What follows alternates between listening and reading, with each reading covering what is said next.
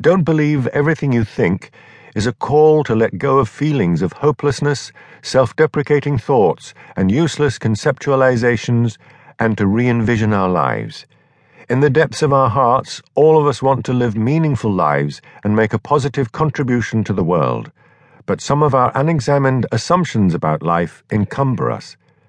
For example, we may believe that the purpose of life is to be as successful as we can according to society's standards. But in pursuing this goal, we're dissatisfied. Nothing ever goes exactly the way we want. We face so many unwanted obstacles, and although we work hard to achieve certain goals, we perpetually seem to fall short. Or if we do achieve them, either the success brings new problems with it, or we're not as happy as we expected. Meanwhile, from a Buddhist point of view, we have something much more precious than material success. We have the Buddha nature, or Buddha potential, the fundamental nature of our mind, which is pure. This pure nature of our mind is always with us and can never be removed. Thus, it is a firm basis upon which to establish self confidence.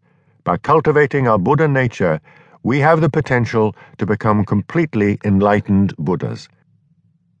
Our Buddha nature has two aspects the natural Buddha nature and the transforming Buddha nature. The transforming Buddha nature includes the love, compassion, and other virtuous qualities we already have now. These can be cultivated limitlessly. The natural Buddha nature is more subtle. It refers to the ultimate nature of our mind, its lack of existing inherently, independent of any other factors. This very lack of inherent existence makes enlightenment possible. By cultivating our good qualities and clearing away the clouds that prevent us from seeing the beautiful, sky like, empty nature of our mind, we will be able to become a fully enlightened being, a Buddha. Buddhas are forever free from all causes of dukkha, a Pali term that is often translated as suffering but actually means unsatisfactory in nature. In addition, Buddhas have impartial love and compassion that joyfully extend to all sentient beings. Furthermore, they have the skill, wisdom, and ability to be of the greatest benefit to all other sentient beings. When we compare these qualities of a Buddha with what we now believe we are capable of being and doing, it becomes clear why we shouldn't believe everything we think.